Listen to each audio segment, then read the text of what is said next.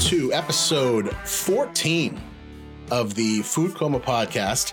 Uh, today we welcome uh, comedian uh, and co-creator of the Happily Demarried podcast, also a fellow Yarmouth townie, uh, Nellie Edwards. Hello. How are you? I'm great. Yeah, this yeah. is exciting. Yeah, I get out of the house. I got to go a half mile away. Yeah, you and I are both townies. Yeah, we are. You know, Yarmouth is very exciting and everything, but you know, sometimes we have to change it up a little bit. It's kind of hard to be a townie here because Well, I guess you're not from here. no, you are. I am. That's I think that's what makes me a townie, and you're not a townie. I'm not a townie, but I'm not really a Yarmouth person either because I don't do triathlons and I don't like, you know. Okay. So this is this is a fun thing.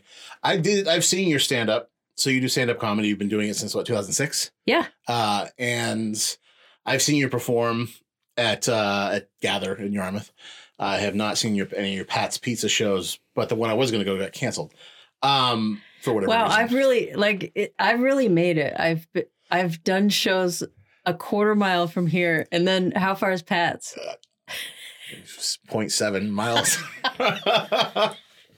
well, you and I both have a kind lot of of uh, history here. I, I did stand up a lot from between 2003 and eight, and then I kind of, if you're gonna if you're gonna really try to make a go of it, it's pretty rugged, especially if you're up here in the Northeast. Like, I mean, less so now than it was back then because of YouTube and everything, but still, you kind of need to be in Chicago, in LA, in, Yeah. you know, someplace, you know, in in New York, but and also the other thing is when you actually start traveling to do shows, um, the amount you get paid barely covers like a quarter of a tank of gas. Um, Oh, I got. I mean, I had to go to New so York for money. tryouts for these four because I was on a my third time on a stage was uh, the Laugh Factory in New York because I made it onto this show that Which was show is it? horrific. You haven't seen it, Nick at Nite Well, I- Search for the funniest mom in America. Okay, I knew what it was called, but I didn't know a lot about it. I don't don't watch a lot of Nick at Nite since No, Donna no Reed has been off. I don't watch it. You know, It was it was awful. I don't know why that channel got canceled. The entire channel canceled got- Nickelodeon. yes, Really? It was Nick at Nite. Oh, oh, that was a separate channel because Yeah. Nick at Nite used to be on Nickelodeon, but it was just at nighttime. I don't know. You Nick at Nite was like anymore. Donna Reed, uh, Leave It to Beaver, and like the My Three Sons or Dennis the Menace or something. I don't know. Black and white stuff. Yeah. Um, Katey Sagal was our mom. That was She won. no, she was the host. Like Ah. they had a real famous, you know, it, it was, you know, from Married with Children. That chick. Oh yeah, Yeah. No, love her. Yeah, Yeah, she's a great mom she's. in the show. uh, yeah, I don't know if she's a mom. She wasn't very nice to us. Oh really? Yeah. That's She- disappointing to know. Actually, She was on that show. She got like two hundred and fifty thousand dollars to show up for like uh, eight hours of work. what a random mom to choose, don't you think? I didn't even know she was a mom. I mean, I think it's from Married, Married with, with Children. Yeah, she's a mom on there. But Roseanne Barr with it was the next year. Again, is she actually a mom or is she just a She- mom on TV? Because I don't know. I know nothing about her spawn or yeah, any of them. Uh, Dude, if So you're that was doing, rugged? uh, it was rough because if you're a mom and you're doing comedy, you're not good. you're not Uh, good. I mean, I. I hate to agree with you, uh, but ninety percent of the time, it can be pretty painful. A lot of the mom comedy I've I've seen, it's bad. yeah, there was there were definitely some people that when I was doing a lot of it, if I, they were in the on that show, when they that was when I'd go out to smoke a cigarette, uh, was when they would go up because I'm like I can't listen Like, to. I can't do mom humor. Like, But the thing is, you can do it though, because when I saw you, what I was, what, the reason I was, I was talking about this is when I saw you, you were really funny with the mom humor, and you also have this definition of um, Yarmouth, Maine. You talk about Yarmouth people like we used to talk about Falmouth people. Like Yarmouth didn't used to have that reputation, like you portray the Yarmouth Mom Club as. Mhm. the club I'm not a member of. I think you are. Aren't you an honorary member of that club now? I feel like you are. I feel like you're well received in those circles. Really? I, I, I mean, nobody's. I've never heard a bad word. You know, and I, I, I You're friends with a out. lot of moms. I'm friends with a lot of moms. You know, I live vicar. I don't. I just need to be reminded why I'm not a dad. a Dude, lot. you have like one friend who's a mom. I have so many mom friends. You do? I mean, I got Oh. enough. Okay. Well, the, inevitably, uh, most of my friends are becoming friend moms, but that's you know. I, I think a lot of people um I think a lot of people in their own town, not just Yarmouth, they think they don't fit in. And so that kind of outcasty kind of like I really don't fit in here because look at the like if I happen to drive someone to the airport at like four forty five in the morning and I see people running with flashlights on their heads Which in the is winter. inherently dangerous, in my opinion. Well, that's who they deserve to be made fun of Yes. or run over. But I, I just feel like, you know, there's a secret like thing and I don't belong. Like it's like I don't Yeah, I mean, there's a secret thing in like the Church of Jesus Christ and Latter Day Saints that you don't belong in. Doesn't mean you want to belong to it. no, There's I a lot don't. of secret things that you don't want to belong to. it's true. But like my kids don't play the violin or speak seven languages and you know. I know some moms whose kids definitely don't play violin and don't speak. They barely speak English. Some of these kids, you know, I see some of these kids and I'm just like, I yeah, there's no way I could. I don't know. Just the whole kid mentality, teenage mentality now, as you probably know very well. It's I, I'm assuming easier to deal with if they're yours. I don't know. Um I have this motto. Like okay. I I and I try to do this at work and I try to do it like I try to do it everywhere. Like don't take it personally. Because my theory is like when I go into my kids' room like anyone who was their mom, I just happen to be their mom. Anyone who was their mom would be getting treated like this. So I'm just like, oh, uh, like and so they can pretty much do uh, like like bring it on. I'm just not Yeah. gonna. I, I think that a lot of parenting for me, and it might not be right, is not reacting.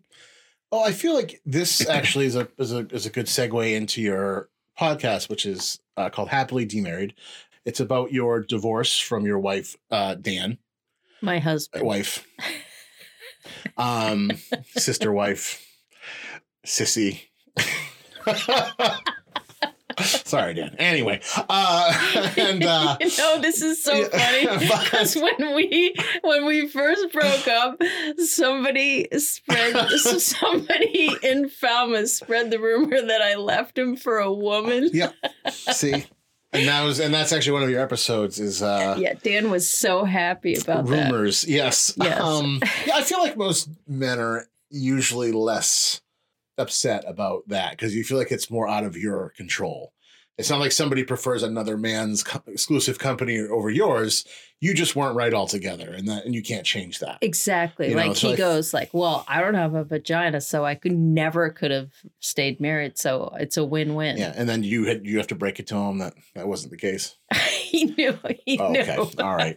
But the reason I, I bring it up, so you're talking in this, you have this very um, uh, the whole idea of being able to take a step back, uh, identify things as feelings and emotions, and watch them maybe go by, rather than reacting and behaving on every single impulse you have. Well, I That- can't always do that though, Joe. Like Well, I'm saying, nobody can. Nobody's perfect. That's a dream world, But but, you- that's what I I'm aware of Yeah. that being helpful. what you were just talking about with your kids reflects that, and and the way that you and and Dan, your discussions on the podcast reflect of that's a very rational mentality from my perspective.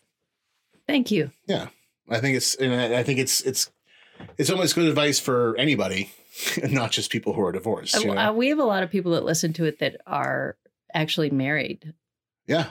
Yeah. Well, it's a it, yeah. It's, I mean, it's a great way to maybe you know prevent getting divorced. And I, I've never really thought.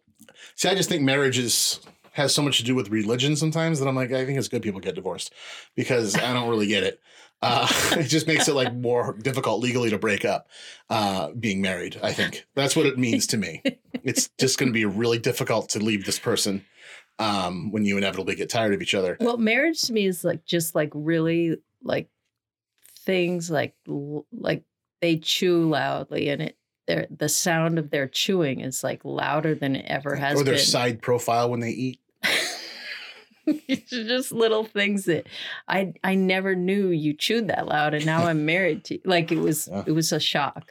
I think that almost the key to being married is still maintaining your own separate residences. Like it's like everybody needs some time.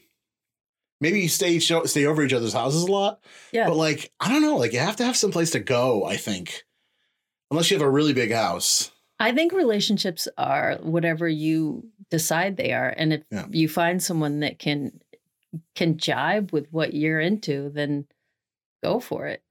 You know, like Yeah. it's Well, that's I, I suppose you know that's sort of stating the obvious, you know, purpose of a relationship, and a lot of times it's you know it's not something that you find out until a year, six months, or maybe you're dating for three years and then you finally move in together. You know, there's a lot of there's always a it's always a voyage of discovery um, until it's not.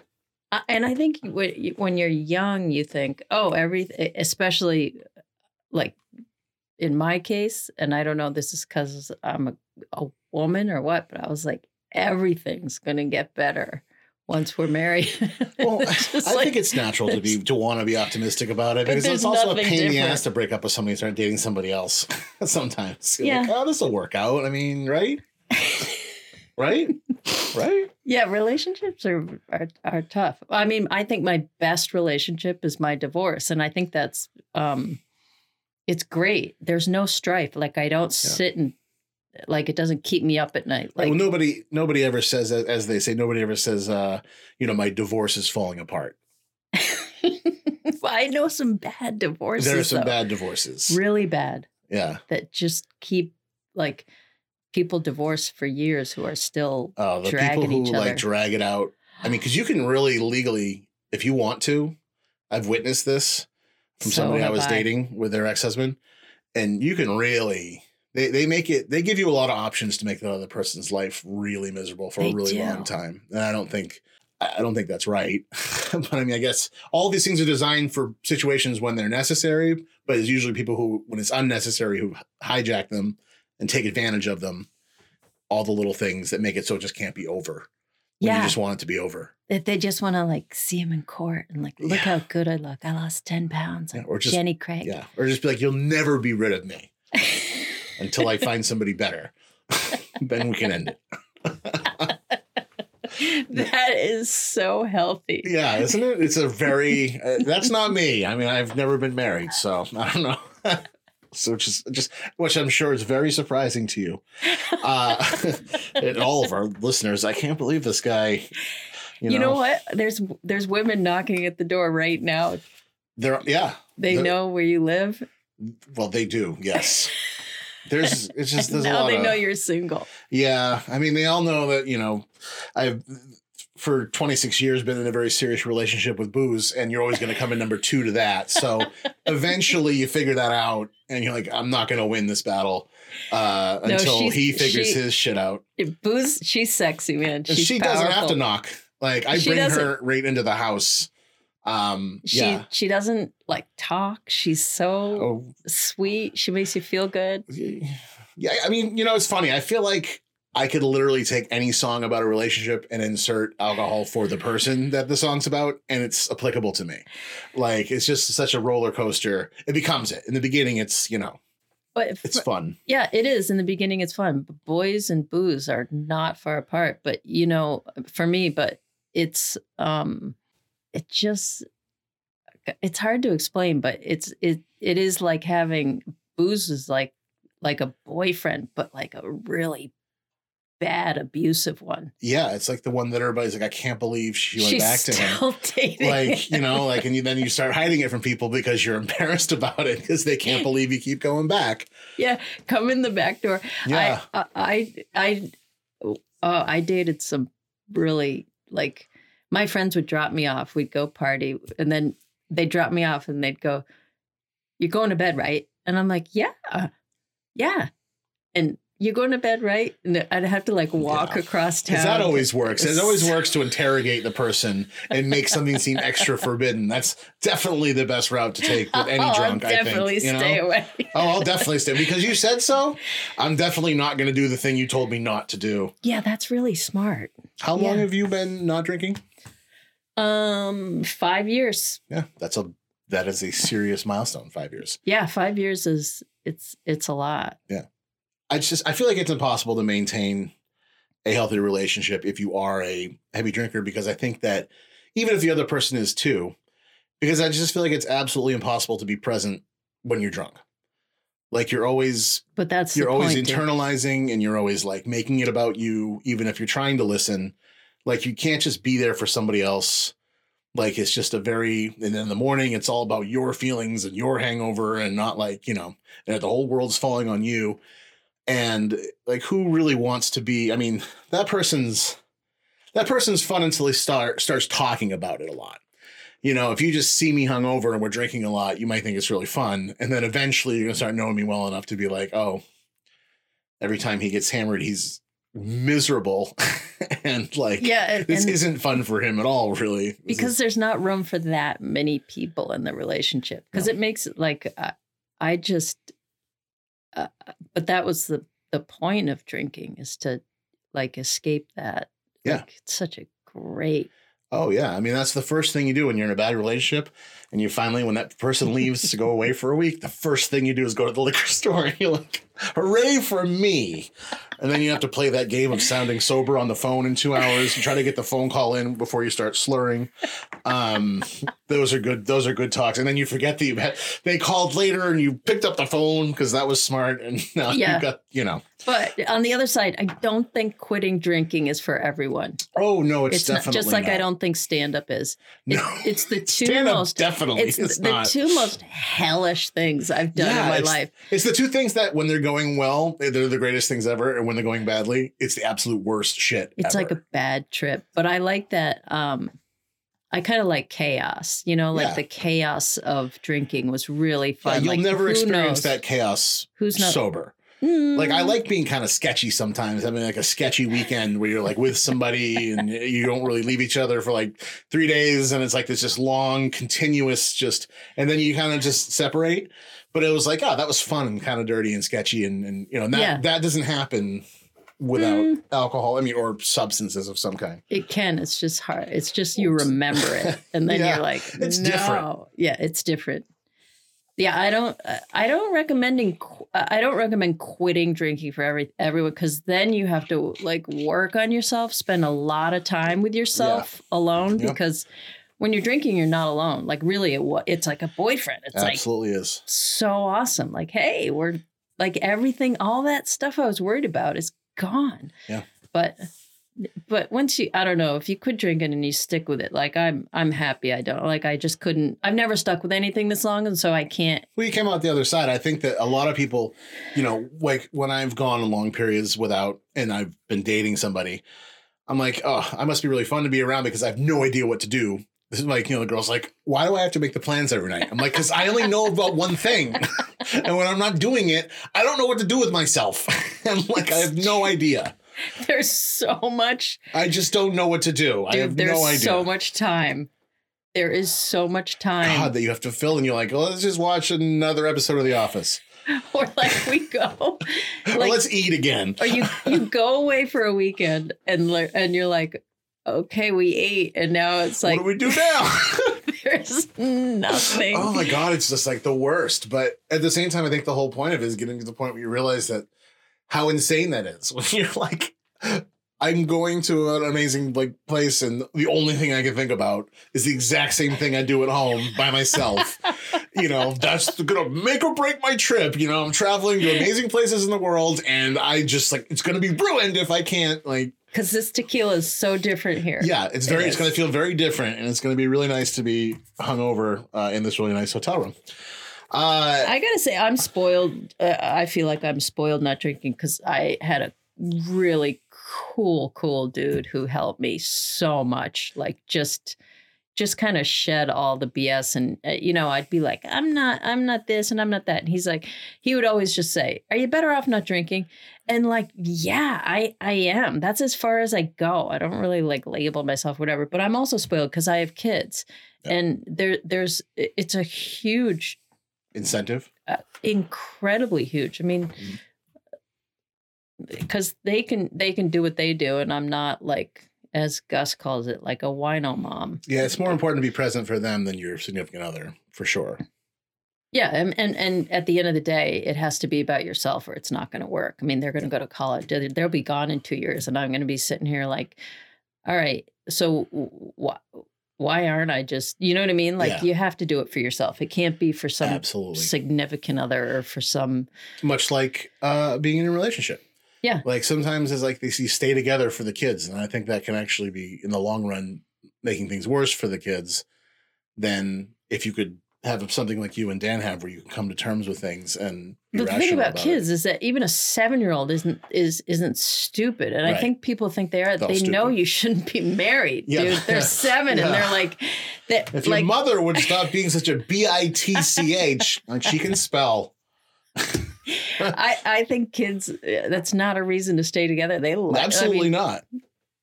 yeah there's times that uh, i'm like there's things i miss but if you still can be with your ex and still have family i mean we have we hang out with his girlfriend and my boyfriend like we have it's just life it's just like uh, this is the You, you, can go one of two ways. You can go the the way you were talking about and sabotage and all, and eventually expend more effort and energy yourself Mhm. and ruin your own life trying to ruin you know somebody else's, or you can just kind of let it go and be like, this is something that happened and now this is happening.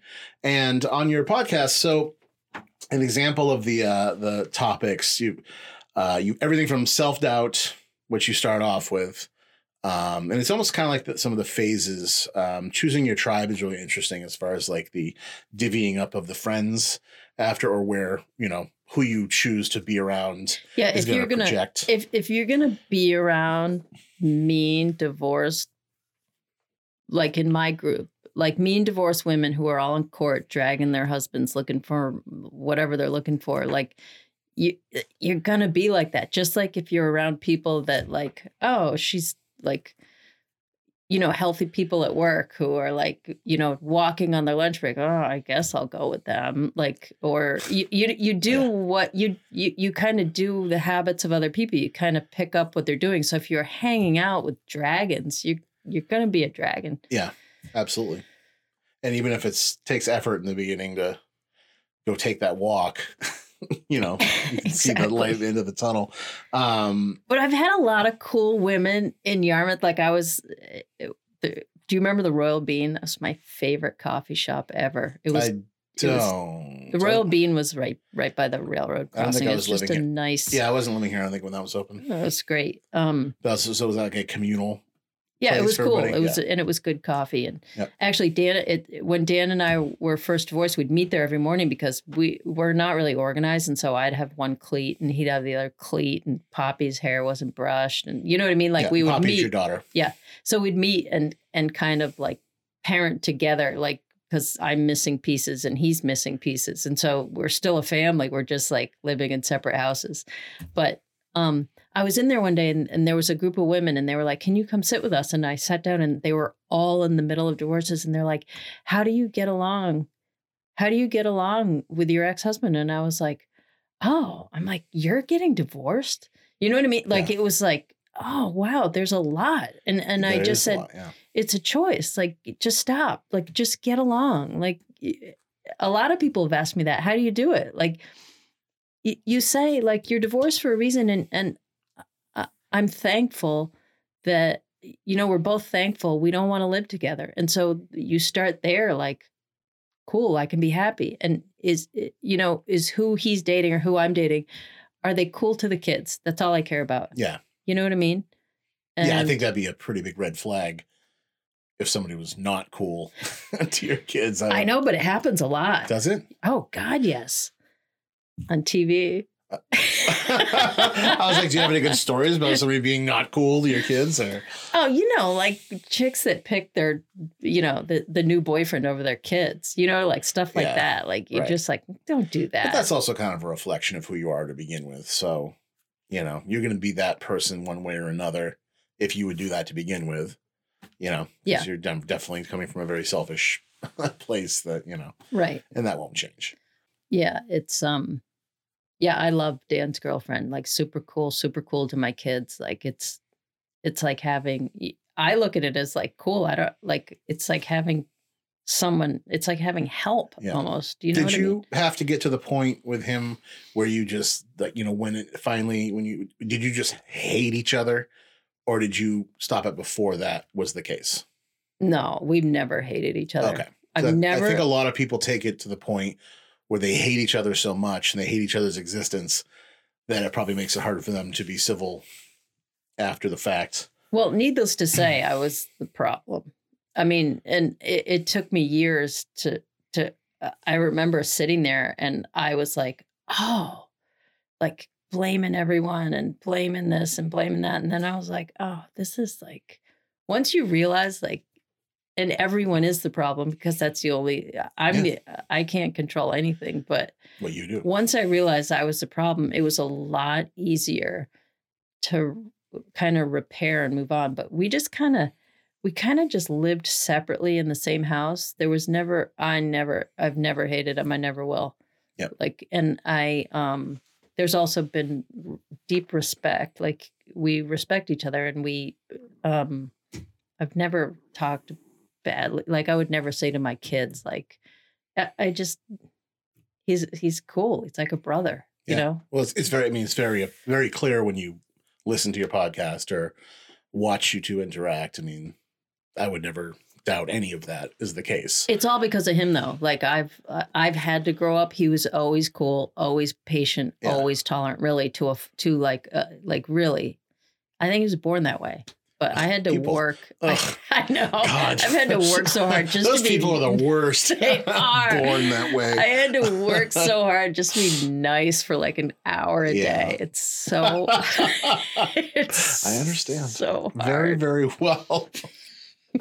it's a struggle, man. Um, and so, kind of continuing on the uh, the episodes of Happily Demarried, you know, communication's a, an obvious one. Choosing your battles, I think that's a that's an important element of being in and out of a relationship.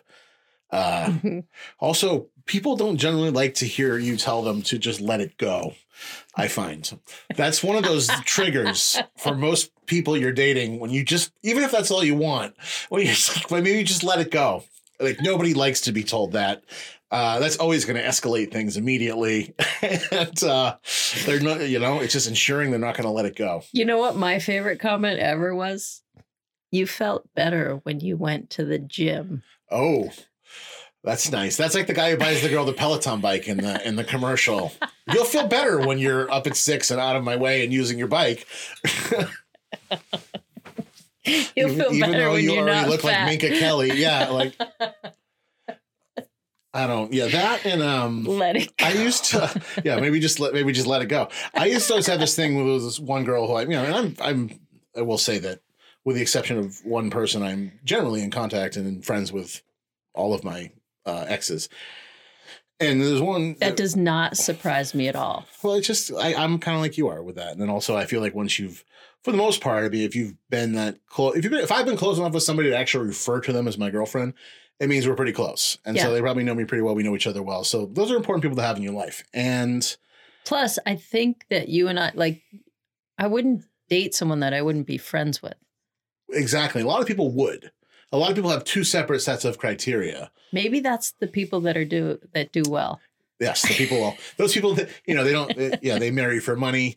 They marry because they so are smart. they're they're really scared that they're going to be alone and they're not going to get kids or whatever. All gr- terrible reasons. Um, but I used to always. I remember one thing when we'd fight. We both drank a ton, and I would always be like, "You know what we're gonna do?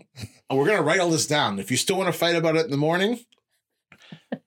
And even though I was always right, because none of the things would ever be a thing in the morning, it just never helped the situation. I was like, I was being very like, I'm going to number the things, uh, the grievances. I'm going to write them down. If these grievances are still existing in the morning, I will discuss them with you till I'm blue in the face.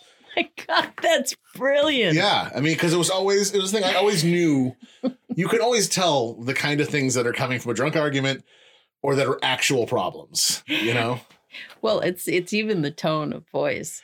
I know it's kind of condescending. That's no, that's brilliant. you know, but, but the other person never did it.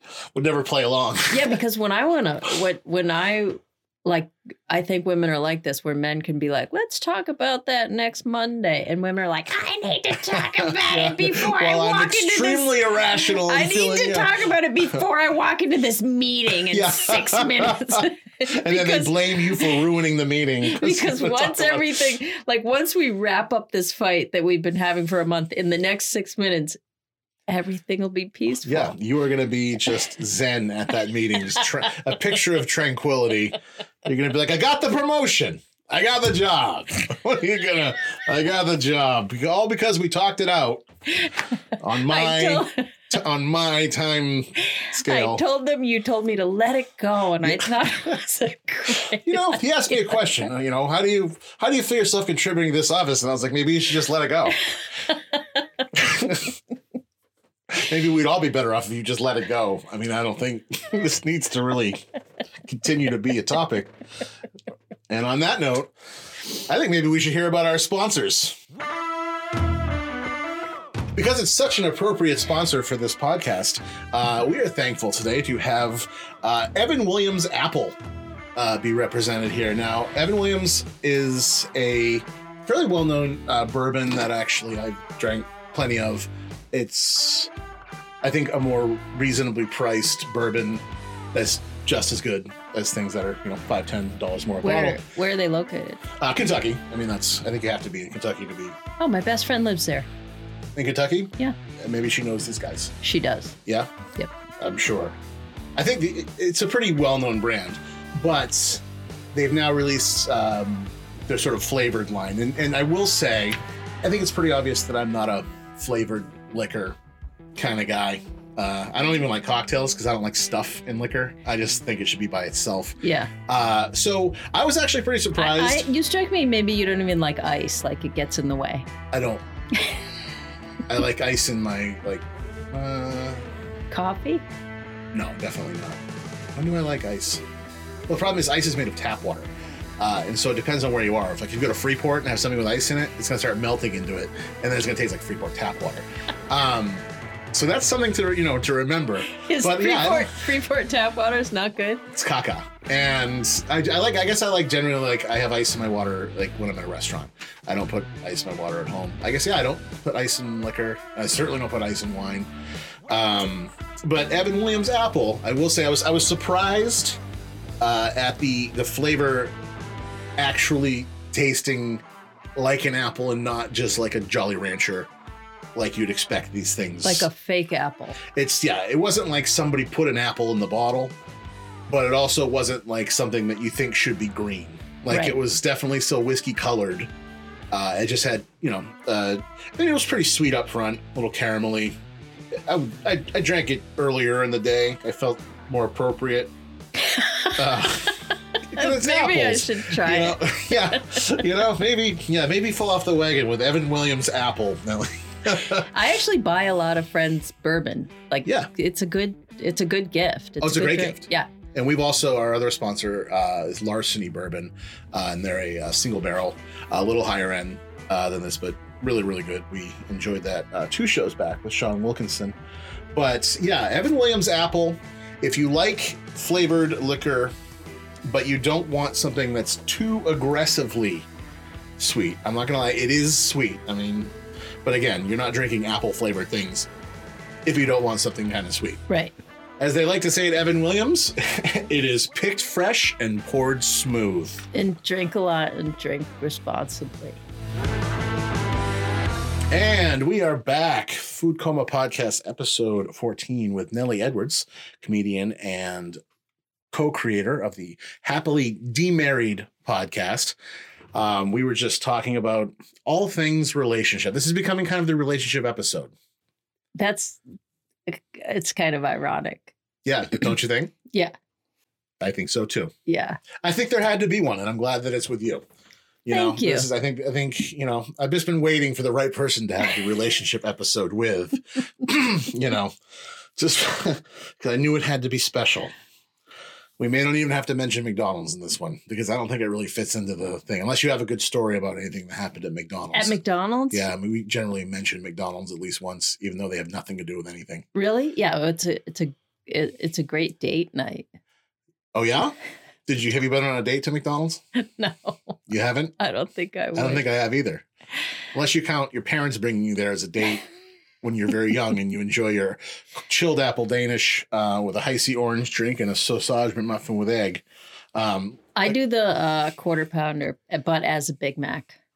I don't like a double burger, but I like a quarter pounder, but I like it as a Big Mac. now I'm confused.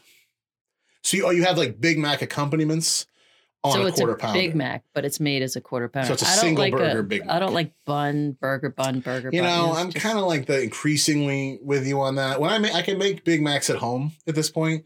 I actually have it nailed, pretty much got it down. I bet. And in that case, it's good because you can really get a nice like toasty on that middle bun, so it's almost so the texture is nice against the burger patties.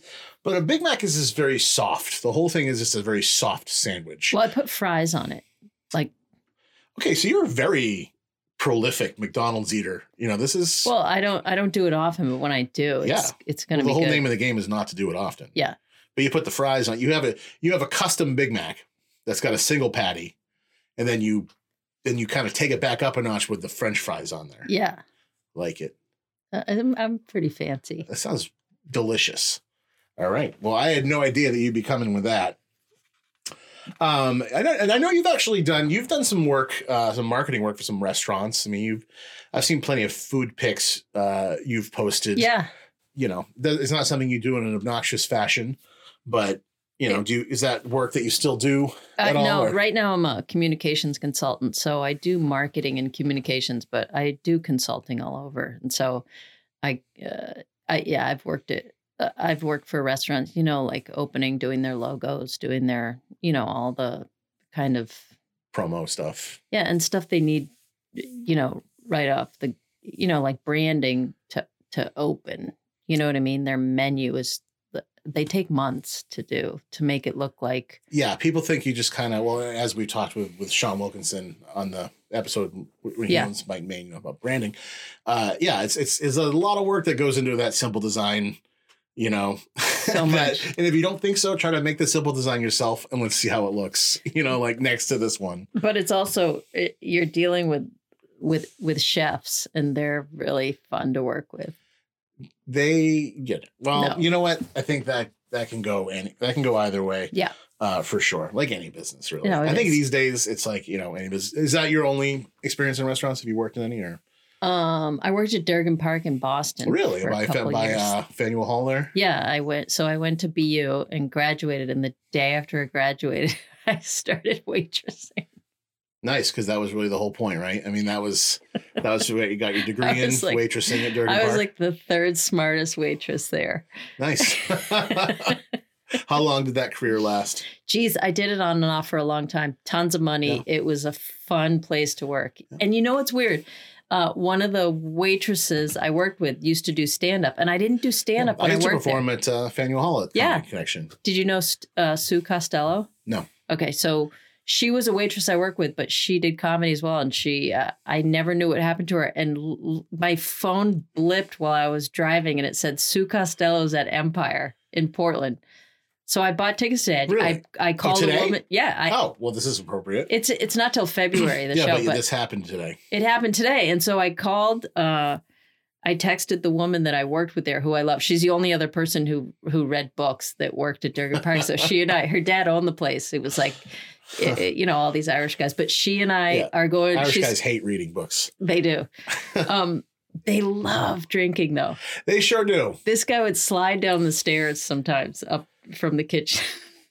Like on like bump bump bump stairs or like on a railing. It was stairs. It was um they were kind of greasy because it was coming. It was like steam coming up. I Oh, no, mean, I can do you know? Do you know I Durgin Park? Yes, it I can imagine everything having kind of a greasy texture. yeah, there. it was four stories, and it was so fun. Yeah, it All- is really big. Yeah, I've, I've only been to kind of like the bottom one. Yeah, free shift drink. Everyone was. It was crazy place to work. It was It's fun, right? Yeah, a lot of Southie. It was fun, but my that that friend is going to uh come into Empire. She's coming up from See? Boston. We're gonna go. Made the big time, Portland, Yeah. Maine. Right know? on. Yeah, hell yeah, girl. Um, Yeah, restaurants are. uh Yeah, I would say don't don't work there. that's sound advice. You, you're you're full of good advice. But that's the one thing I, I trust your advice, and I, you know, I can't I can't deny it. I feel like maybe maybe you're right. Now, it's a tough. It's uh, you know as everyone says, it's a it's a tough business, and you know what? You get handed a wad of cash every night. it's a tough night. racket. Yeah, I- if You if don't I get, had, but the thing is, you don't get handed a wad of cash every night anymore. You get like your charge tips on a paycheck and shit like that. You get taxed, and like a lot of times you're you only get cash if you do cash sales. It's like all kinds. It's all fucked up now. oh, it is. It's not a pocket full of cash anymore. There's you're not allowed to generally have shift drinks for free anymore at most of these. I mean, there's obviously some that are still out there. Um, Oh, it's a had- much more regimented. Uh, it's much more of a mainstream. Oh, that business stinks. now. It's yeah, we had shift different. drinks. Oh yeah, I'm sure you did. I mean, yeah, you worked with all Irish guys. I'm sure. Yeah, Yeah, it was- mostly women. There was very few male Yeah, waiters there. They were tough. that was always the environment I preferred to be in. In most restaurants. Yeah. I'm like, if the less other guys I have to work with, maybe there's two that are cool, and then I always prefer to work with. Yeah, because you're a guy that like gets along with women. You're Mm, just like better that. than men generally. Yeah. Yeah. I mean, uh, you know, I I, I, lo- I love men. Don't get me wrong. I'm way into men, but uh, I just you know, I'm just wicked into men. Uh, now I now I was reading something in your bio. Is this true about this? You like went to run some shop in Greece and dated a. Or is that something you made up for Oh, fun? you know what? My ex loves that story. So he he's a writer. So he Yeah. wrote that bio.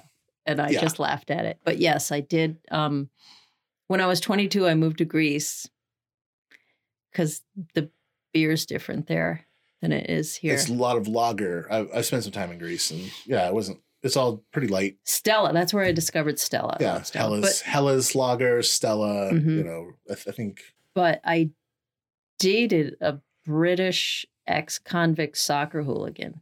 nice. Yeah. So that was smart. It was a good, I mean, I don't know, whatever.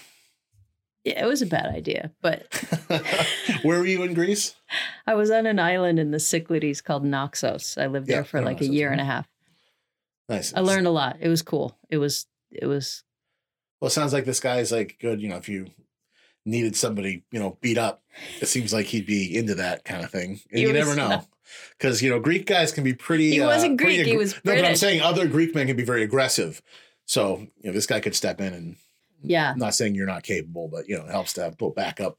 No, I'm fully. I'm fully into that. Yeah. Like nobody's ever beat somebody else up for me, but I'm Oh, still Dan. I'm I'm only Ah. I'm only 49. Dan, I, there's still time for you to kick somebody's ass for Nellie. I don't we'll want figure out. Dan to. I want No, my I- boyfriend to. Yeah, I want Dan to. Then you can have a podcast about it. Dan, we're gonna figure out who whose ass you're gonna kick. We're gonna let you know about that by the end. Dan only like dislikes one person and like the Oh, can we get that person's ass kicked? I don't know who, what their name is, but it's like from like middle school. Like oh, he I doesn't. hate this person too. he- So I'm with you, man. I think you should kick the shit out of this guy. Is what I think. Make sure Nellie's around. no, no, no. It can't just be me around. It has to be four. Make sure your kids are there too. it has to be like. Just don't lose the fight if your kids are there. Don't you think that would be great if somebody like? It's a very like. Oh, if somebody beat up somebody for you, Yeah. yeah, like- totally. Totally. That's like. I mean, it happens in the movies all the time, but It does, and it seems like it's like the you you know it, you want to act like it's really barbaric, but then you know it's like in True Romance when Clarence goes and kills Gary Oldman, uh, and he comes back Yeah. and Patricia Arquette's like you think she's gonna yell at him, but then she's like that was so romantic, just because he shot Drexel in the face a few times, and then the other guy and the other guy, and The trouble with my relationships, if I start if I start dating someone new, the the last one's like, "Thank you. yeah, Here's her stuff." yeah, They're not beating him up. no, No. I've been really wanting her to get this shit out of the basement. I've actually moved it like seven times. Um, the pile, I'll be honest, has got smaller each time. I've sort of selectively been throwing things away that I don't think she needs. Um, but here, uh, yeah, here are all her magazines. Dude, seriously, Dan did. He was he had to finish the front of his house, and he would slowly bring stuff. I know it's like it's that power of suggestion. He like, was so nice to me, Yeah. and you know what he'd say? No, because he knew I was going to lose it, and he's like, "No, I'm going to pile what you can handle right in your mudroom. Whatever you don't want, I promise I'll take to the dump. Just leave it." And like, who's that nice? Like, I've Yeah. left the stuff in his house for eight years. yeah, I was like in movies. I've never seen it happen. I love in movies when guys are getting their shit thrown out the window. it's like really You know, I've always wanted that. that. to happen to me. It never has. Um, I just wanted to come home and have somebody freak out and start throwing my my clothes out the window. I'm not because I'm not sure how I'd react. I'd be like, "Hey, hey, hey, hey, hey, getting them dirty. I think it would be hard. I just got those cleaned. I think it would be hard to recognize my own stuff. I'd be like, I'm kind of slow, so it would So be he like, throws out his own oh my stuff. god, Yeah. I have those pants. Yeah. Yeah. Well, I'll just go into his. I think these are his socks. So we'll throw some of those on the lawn. Um, yeah, that never has. I don't think. It happens Sometimes in the movies, they come home and their shit's already on the lawn, and sometimes they get to witness it going out the window. So, see, you want to get, you want somebody to kick somebody's ass for you, and I want somebody to throw all my shit out a window. We Uh, can dream, Joe. you know, that's what makes that's what separates us from a lot of people. Is we're still able to dream. We're still able to have hope. Um, other topics of happily demarried. This one's really interesting. Meet the mediator. So you actually had your your marriage counselor We did. come on the show. She was uh, she was amazing. She's a good sport. She's a she's a great sport, but she she dealt with us. We were her longest. She'd been doing it for 27 years and we were her longest customer. Really, Yeah, it took us a really long time because of me. Um I think you're. I, I think you're piling a lot of stuff up on top of you. Yeah, well, I think it, the uh, really traumatic part about about divorce is not so much the spouse, but really what to do with the kids and the Yeah. thought of really what happened to me when when we really like split everything up and it's usually 50-50 if you know you're both cool um what do you do those three nights like i wouldn't have kids Mm. three nights and that's when i like uh, i kind of lost i lost it Yeah. um but that mediator she was she's the coolest she's she's um she's like really you know those people that are really good like it, it, it you know they're lawyers but it's not just like law like these people don't have feelings she's like slowly went over everything because there's so much stuff you got to Yeah. figure out and like who's going to insure the kids and Yeah. who's going to and she she told us the best thing we ever did which we did with the kids for our whole divorce was wednesday nights we split we each got a kid Yeah. um so they because she said the biggest complaint of that divorced kids have like middle school kids is that they don't get to be alone with each parent anymore Right. and those nights like it, there was no one else there but but each of us with the kids like it was rare that i like you wouldn't have someone else like a boyfriend or you wouldn't do you would just hang out with them and we did that for Nice. yeah seven or eight years it was awesome It sounds. I mean, it sounds. Unless you both go to romeo's and then you're like mm, but it's Yarmouth, so yeah you know, slim pickings There's a good chance you're gonna end up at Romeo's or Pat's because you know that's fine. But those places are plenty big. You can act like they're just not there. Yeah. But I think I think it'd be uh, healthy if more people did that. I mean, Oh, mediator's great. You have to pay for it, but it helps you do all the financial stuff without making it emotional. And a lot of people get emotional about money and emotional about well, money is a lot of oftentimes changes everything, friendships, relationship. Once that comes into play, because that's why you don't discuss. I hate discussing money ever really even with like employers i like to be like you know what can we have this discussion once and you just promise me it doesn't change so we don't have to talk about it again I hate money discussions. Yeah. My boyfriend asked me the other day, like, what's your problem? And I just am like, I hate it. it's just such a it's yeah because it's like either it's an uncomfortable situation or discussion or it's one person or then some people like to talk about how much they have make you feel But it's also value. It- Yeah. Like I don't feel value. Like I would pay fifteen dollars for that cup of coffee I have in the morning.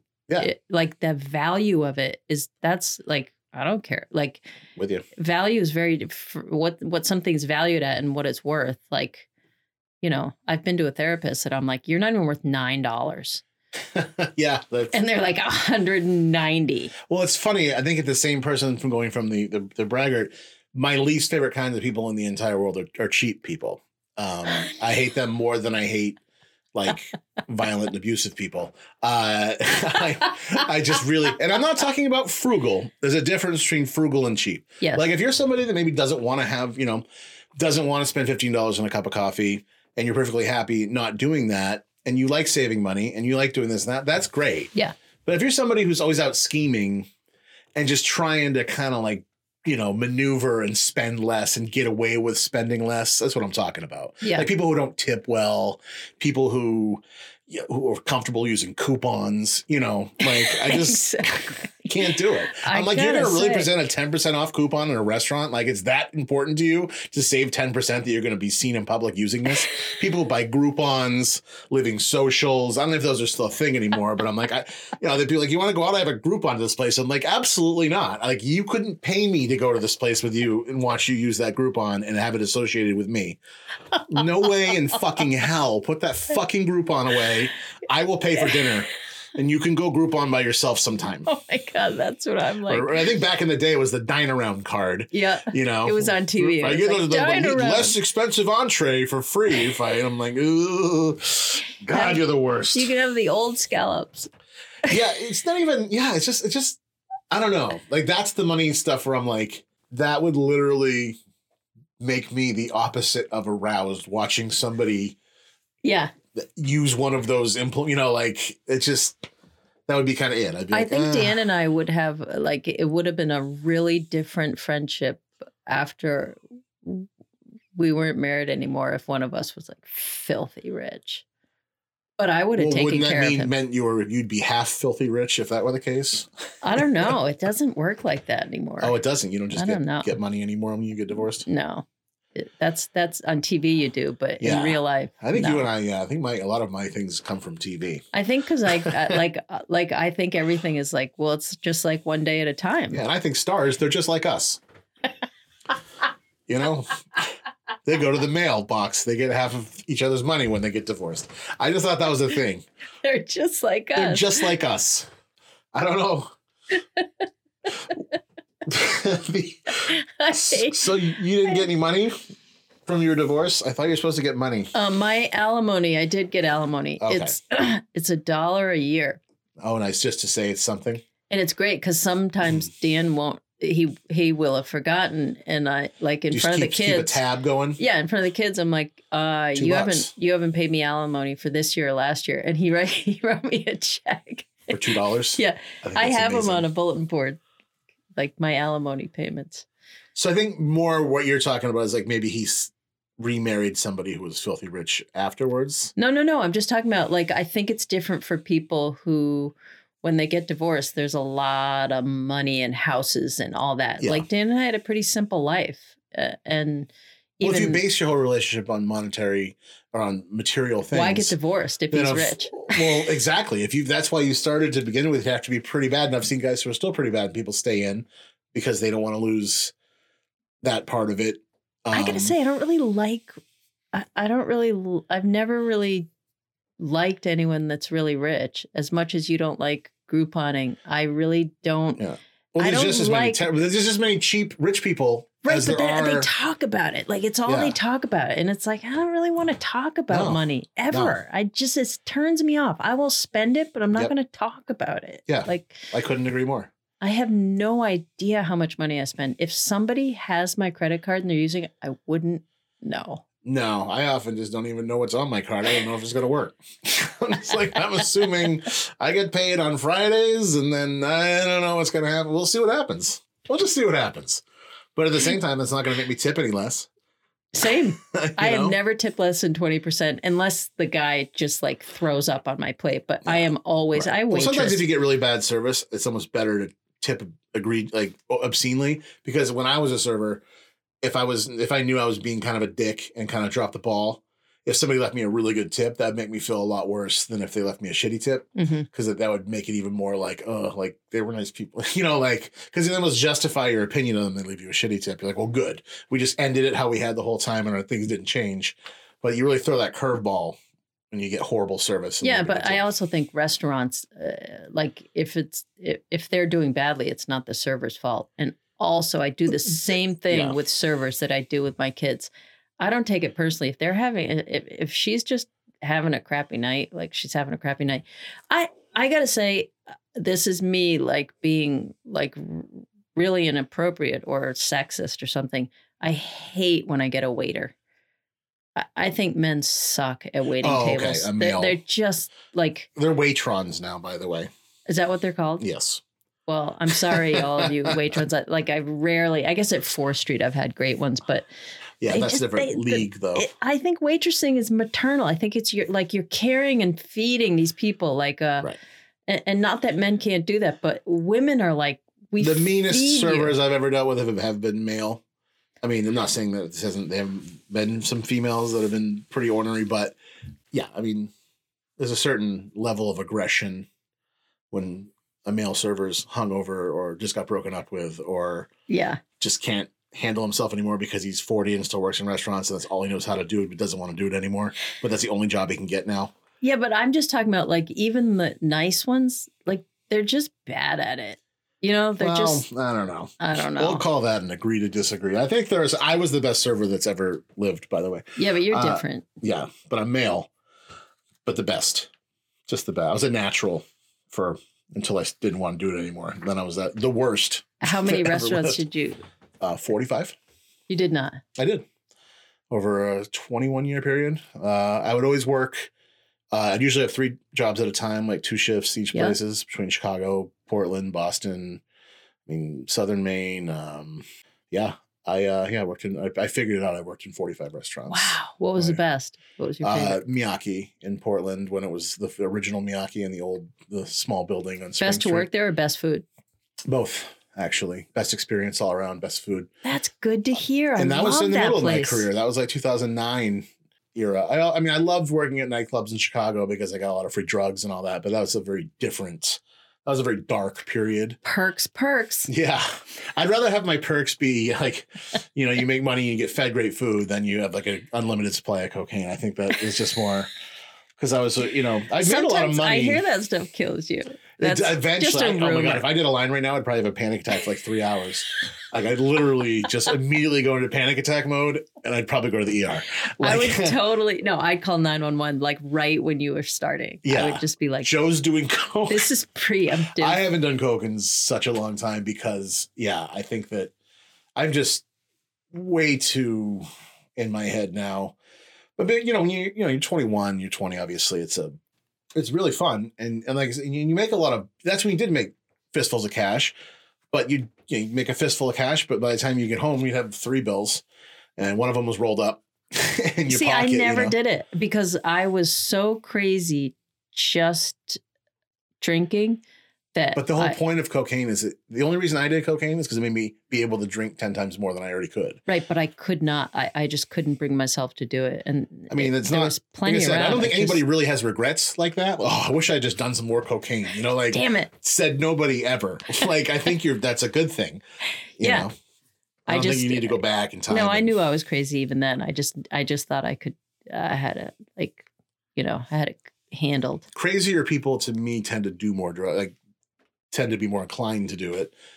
Uh, because it just it makes you even more like uninhibited and and sort of out. I mean, it's it's a pretty and I liked it because it's a drug like alcohol where it, you it's not like you're taking a pill and it's like eight hours you got to deal with now. Like you need it every 20 minutes, need. Really? And yeah, oh yeah. And you, you do a ton of it, but it's just like, but you also know sort of when it's wearing off, when it's back up, when you know, it's it's, it's like constant maintenance, almost basically like having a drink.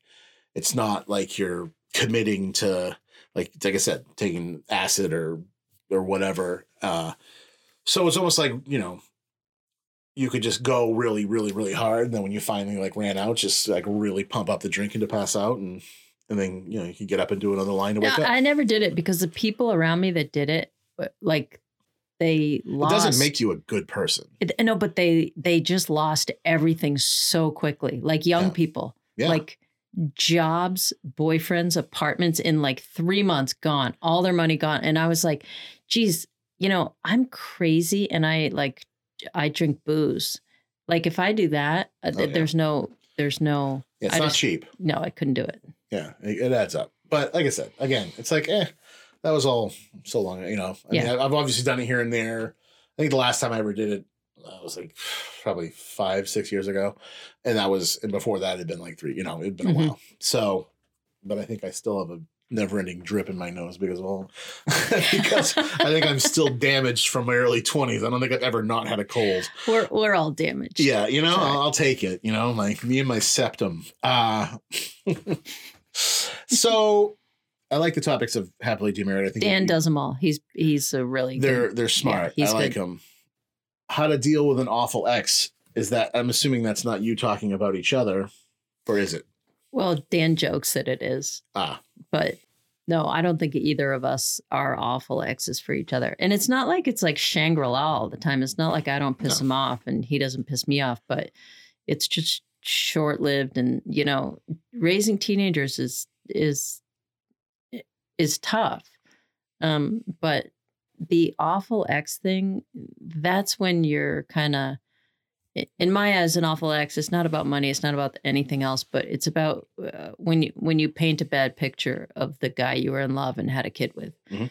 because most of the time that kid is half the dad and half the mom so you're really like no matter what how much a kid separates from their parents and says i'm nothing like them and did it you know like we all do as teenagers whatever Yeah. I- i mean at the end of the day i'm a lot like my mom because she's my mom like Mhm. it's just what happens biologically but if if you like bat you know bash your ex you're bashing your kid and and Yeah. they still spend half their time i mean mostly really it's pretty uncommon that you, you it's it's usually 50-50 is the is the custody split Yeah. So why make why make them question anything about themselves It's usually people who are just really bitter. But really, it's not good to badmouth anybody because even when like when you're just regular dating somebody and you break up with them and then you say all these things about them to your friends and then you get back together with them. That's the worst because you're like, well, you know, because they're Oh like, well, didn't you say that she? And I'm like, well, I mean, I did say that. Uh, in done- the heat of the moment, I may have said some stuff. Um, as a practice I've long since uh, ceased to do. Uh, I think in my twenties I figured that out. I was like, okay, when you say things, people remember them. and That is you so good. Yeah, that's that's I'm I'm I'm very familiar with that Yeah. because then you're like out to dinner and the person you you Oh, yeah. were talking to, Yep. you know, for three hours about what a what a horrible person she is. Absolutely.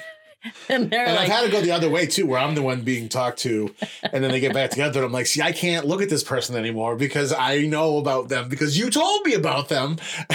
And what am I supposed to do? Unhear it? I can't unhear what you said. so very good advice I've heard. Actually, this is from my brother that you never ever when that person is like like bad mouthing them, you don't join them because they might marry him. They might, you know what I mean? Right. when someone is bashing their ex or bashing their whatever, you you never join in because you know well, now you're part of the whole thing. yeah because you listen, but then he they end up marrying him you can you, act and, like you forgot. yeah and and you can act like you forgot, but also it you know she'll be like oh my god you said all this stuff about him and she can say that but you can't. You know, like Right. I hated him since the day you met him. Like, you know, Yeah. you can't. There's lots of little rules like that. Yeah, Certain people you can talk about. You've talked about the whole thing with your brother. like I can talk about him, but you can't. yeah. Like, yeah, this is this is this is social etiquette. Yeah. Oh God, relationships are exhausting. They are. There's and there's all different types. Like there's all different types of relationship, not just a romantic relationship. Um uh, I'm yeah, it's you know, parent sibling being, you know, being uh, like, you know, you're you're a son. I am. I just try dude. to alienate everybody in my life. That way I don't have to deal with any of them. You know, I- can just, they're all on a need to know basis. I I just let spend- you know. I spend an unusual amount of time alone. Yeah. I mean, that's, you know, Yeah. I like to isolate. Yeah, it's fun. Uh, yeah, it is fun. I enjoy my own company sometimes, and sometimes I hate it. You I do laugh a lot by myself though, which I think is Yes. either either I'm insane or I'm really like healthy. I It's the sign of something is really funny, I think. That's actually funny if you laugh at it when you're alone or you're really stoned or whatever. But like, you know, I think if you're watching a movie and something makes you laugh without somebody else in the room, I feel like it means it's funnier. Oh, I make myself laugh like in the mm. car. Like I really Oh, I, I, I just talk in different accents constantly in the car. I have to have music on because I scream like an insane person. I go from like New Zealand to like Scottish to like just gibberish noise to squeaky noises. Like I, I talk like an insane person in the car. that should be your podcast. You should just be Oh in the God. car in the car with Joe. That would be That would literally be something that they would have to give to like people. It'd be like a weird treatment for something. Like, Instead of electroshock. yeah, therapy. it would be yeah, instead of a frontal lobotomy. We're gonna listen to Joe in the car for an hour. We don't let him listen to music, and because the music music on, I sing at the top of my lungs in the car. And I listen to music at like ear bleeding volumes, and that way That's I what I can't do. hear my own inner voices. Yeah, But we have a lot in voices, common. yeah. Those inner voices that you have to like, you have to do Well, something the worst thing louder is than now them. that now that we know that our phones are listening, that's the worst. You know, listen Somebody away. knows all about the inner voices now. Oh, I know, but I say some pretty bad stuff sometimes. Yeah, like Alexa can li- like the, Yeah. I work. I work right now. I work in a place and I work uh, next to the cybersecurity guys. You know, it's a big open office, and they're like, "You don't have an Alexa," and I'm like, "I've got like four. and they're like, "They can hear you," and I'm like, "If they're that bored, like my life is so dull."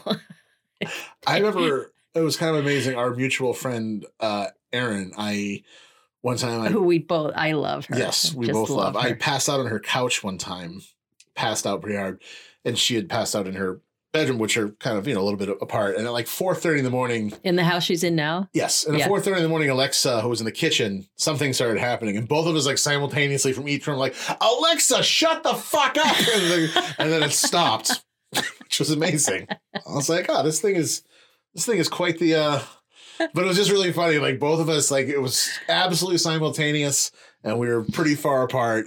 But it was just yeah, Alexa started really uh causing trouble, and we had to put it in her place. Yeah, when my uh when when Gus was young and we first got an Alexa, he tried to make it like say bad things and he figured out that if you um said anything as a song, they'd repeat it. So he'd say, Oh. "Alexa, play what's the texture of a horse penis?" Like like cuz he would he kept asking what's the texture of a horse like, and I it, can't find texture of horse penises. Like it would no, it wouldn't repeat the it wouldn't she wouldn't say it back. She'd go, I don't know the answer, I don't know the answer. But when he said, Alexa, play like it's a song, Yep. she couldn't she couldn't find that song. But she and she would be like, I can't find a horse I can't of a horse find penis. the texture of Right. a horse penis in your playlist. And Yeah, and he was really excited. that's pretty exciting to to, to really uh, cheat the system like that. You know, to, that's that kid's gonna, you know, if she CIA, I would, CIA I would love it if she had answered. Yeah, that would've been good. Yeah, like you're a horse penis. I'll horse penis you. That would be- That'd be my preferred. love it to preload it. Oh my god. Yeah, to find some way to like be in the other room and be speaking through the Alexa. I feel like it'd be a lot of effort, it would be great. but it'd be pretty great though. It's like this possessed Alexa. it just says terrible things. But it, it basically Alexa just all of a sudden for an hour uncontrollably is me in the car and you can't turn it off or down. And it's just like it's possessed and it does it at three in the morning every night. you can't stop it. It is listening. That's what they said. People sit and listen. I think that they're I think that they're actually pretty transparent about that. That the Alexa is listening. That is so creepy. Yeah, I think that they are now. I think, I think they their pretty phone. much I think just kinda- phones. I think phones do too. So, no one in Yeah. our cybersecurity department, like they don't even have like they only have flip phones. Yeah, ooh. I do miss my Razor phone. That was a kick-ass phone. The best time of my life, the best period of my life, I had a Razor phone and I had Cingular instead of AT&T and boy was I happy. You know, I had service, I had a durable phone that I could hear people on when I wanted to make a phone call. I didn't have to play on the internet on it. I got to do other things like drink and have sex and eat food. You know, I got to do all these other things. But when you when you drop it, it the face wouldn't break. Well, that's, made of yes. glass. Like let's No. make something that's supposed to be durable. I had the red razor. Uh, actually, I had two razor phones over my career with razors. One was black and one was red. But before AT and T bought Cingular, those were the days. The good Yeah. old, the good, the golden years. My phone has robbed me of just years of my life. Oh my god, it's it's it is, and it's like you don't want to be one of those people that like won't shut the fuck up about it, but like it is Oh, kind of ah, crazy. my eyesight it's taking my Yeah. eyesight, my brain power. Yeah, like when you're reading in the dark at the end of the night for like two hours and your eyes have been hurting for at least an hour, but you just keep going like an insane person, and then you, yeah, Yeah, I try to. I used to read a lot of books, and I try to read books now, and I'm like, this is so not shiny. Yeah, I think the key is sometimes you got to like put the phone out of reach, have a book within reach. I do, but what I really have to do is, uh, I have to plug it in on the counter in the kitchen, Oh, so try. Yeah. and then I might do something like. I, I do read books, but you know, I listen to a lot of books now because I do that in the car, uh, again to quiet the voices, but I find something extremely comforting about reading, actually reading books. Yeah. Even if, even if while I'm reading them, if my mind, my ADD is like fully in effect, and I've I've been thinking about something else for the past eight pages, and I don't even know what I just read, I still find it comforting just to be you- doing it. I think you and I might have the same uh, parents. Yeah, I don't think that you and I should ever date. I think that would be a shit show. That would redefine. It would be Although who knows, we we could have just enough in common. it would be ADD DDD. ADD. Nellie's always the DD. Although sometimes when I'm yeah, I don't need a DD. There there was be a lot. Yeah, I have definitely have. I mean, I like read book, listen to a book, cook, and drive at the same time. Like I Yeah. need to like. I really yeah, that's one thing I really want to curb is like looking at my phone while while driving. I, I'm pretty good about not doing it, but every now and then there's like I I have this app that makes it shut off. Yeah, I use it. I use like it just does it on its own anyway. You can put it in driving mode, like do not disturb. Yeah, But even if it's like changing a song or something, you know, it's like. But I just try to forget it's there. And there's lots of hands free things now. But I mean, I know this is a really interesting topic for this podcast. Yeah, about sorry. How to not use your phone. I started it. Oh. I started by by my with my love letter to my razor phone, you know, and I and I stand by it, and I think that's actually a, a perfect uh, jumping off point. I think to uh, wrap things up, you know, razor phones and, and safety. Uh, that's really the the relationship episode has to end as such. yeah. It, it- there's no way to have a safe relationship. No, There's not. because that would be wicked boring. But you know what? Be all in. Uh, be present. Be present, but be all in. Like if it's not like fuck yeah, then just leave them alone. Do you know what I mean? Like if, I do, if- or if have that not- talk. Don't be afraid to have that talk if you know it's not working for you. That's Right. the worst thing you can do is is bottle up those emotions and not, and just feel bad and don't want to have the talk. That's the worst, and then it just gets worse and worse. Right. And worse. Remember that bumper sticker? It was like so Massachusetts, like you gotta wanna or something like that. Nope, but it is very. it makes sense. You gotta wanna. If you don't wanna, then don't. Yeah. You know what I mean? if you don't want it, it is literally the biggest waste of time in the entire world. Right. Absolutely. Well, it was not a waste of time. Entertaining. this was absolutely so much fun. Friday night, Yarmouth, Maine. I just left It's like what, ten degrees outside, five degrees. Might be eight at this Yeah. point. So, so these are our nights that it might be okay to be in a relationship. But uh, I want to thank Nellie Edwards for uh, coming on our show. Uh, again, she is a comedian, and if you want to check her podcast out, it is uh, is it happilydemarried.com. It is. Yeah, check it out. The episodes are a very entertaining. Actually, they're a pretty quick listen too. They're not. No, they're like they ten minutes because we're not like that we're not that interesting. We're not as interesting as you, I Joe. think that you get it done, you know. I also want to thank our sponsors, uh, Evan Williams Bourbon, in there, and con- congratulate them on rolling out the apple flavor. And if you like apples and you like bourbon, well, I'll tell you, uh, breakfast is served. Uh, this has been the Food Coma podcast.